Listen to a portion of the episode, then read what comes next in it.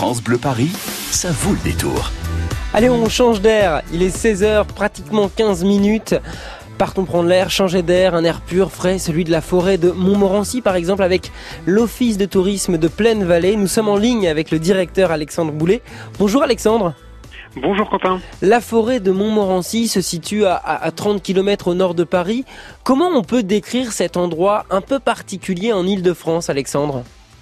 Eh bien écoutez, c'est un peu moins de 30 km, oui. Euh, c'est un endroit vraiment agréable puisqu'on est sur une butte à peu près à 120 mètres d'altitude.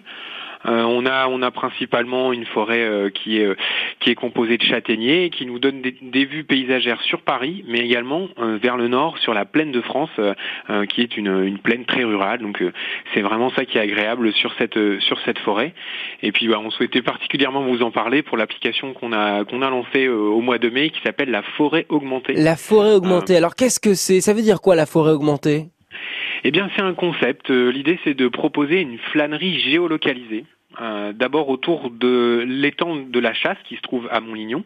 Euh, l'idée c'est de vous de proposer aux visiteurs euh, finalement une bande son de sa balade.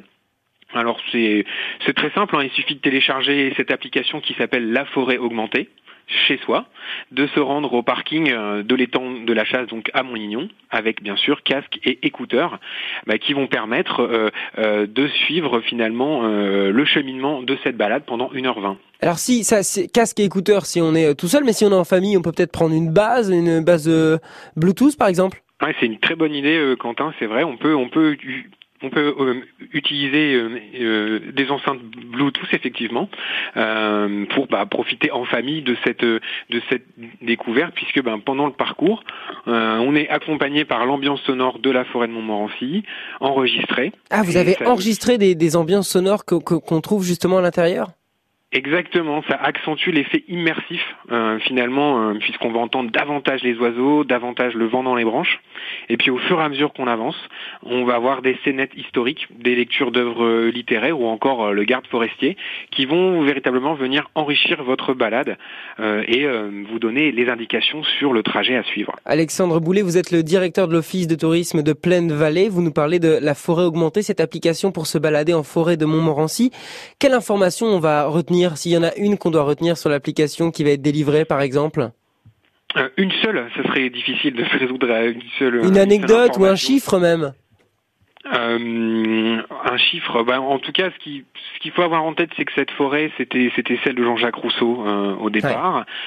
Qu'ensuite, on va avoir des personnages très intéressants qui ont séjourné, comme un, un botaniste peu connu, mais pourtant qui a fait beaucoup de travail. c'est Augustin Bosque. Donc voilà, ça c'est aussi intéressant. Et puis, ben c'est euh, l'idée aussi de de redécouvrir un petit peu euh, euh, toute la littérature qu'on peut avoir sur la forêt, ben avec des extraits de de textes de Maupassant, des fables de La Fontaine, qui arrivent à des moments vraiment adéquats puisque ben c'est en lien avec ce que vous voyez dans la forêt. Hein. Voilà, ces sons arrivent en lien avec ce que vous voyez dans la forêt. Et puis s'il y a bien un lieu propice justement à, à la poésie, c'est bien la forêt. Et bien justement la forêt de Montmorency vous accueille. Elle se situe à, à moins de 30 km au nord de Paris. Alexandre Boulet de l'Office de tourisme de Plaine Vallée. Je vous souhaite une très belle journée. À bientôt sur France Bleu Paris. Merci à vous, Quentin. À bientôt. Au revoir.